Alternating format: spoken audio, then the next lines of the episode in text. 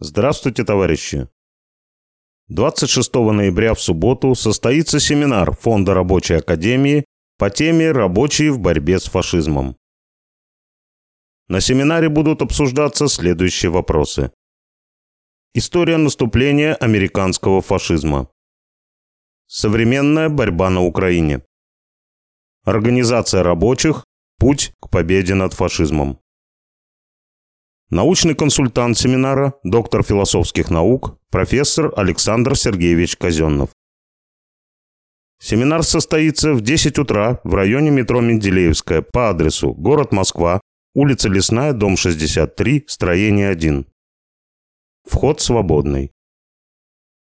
Запись по телефону 8 999 922 34 23.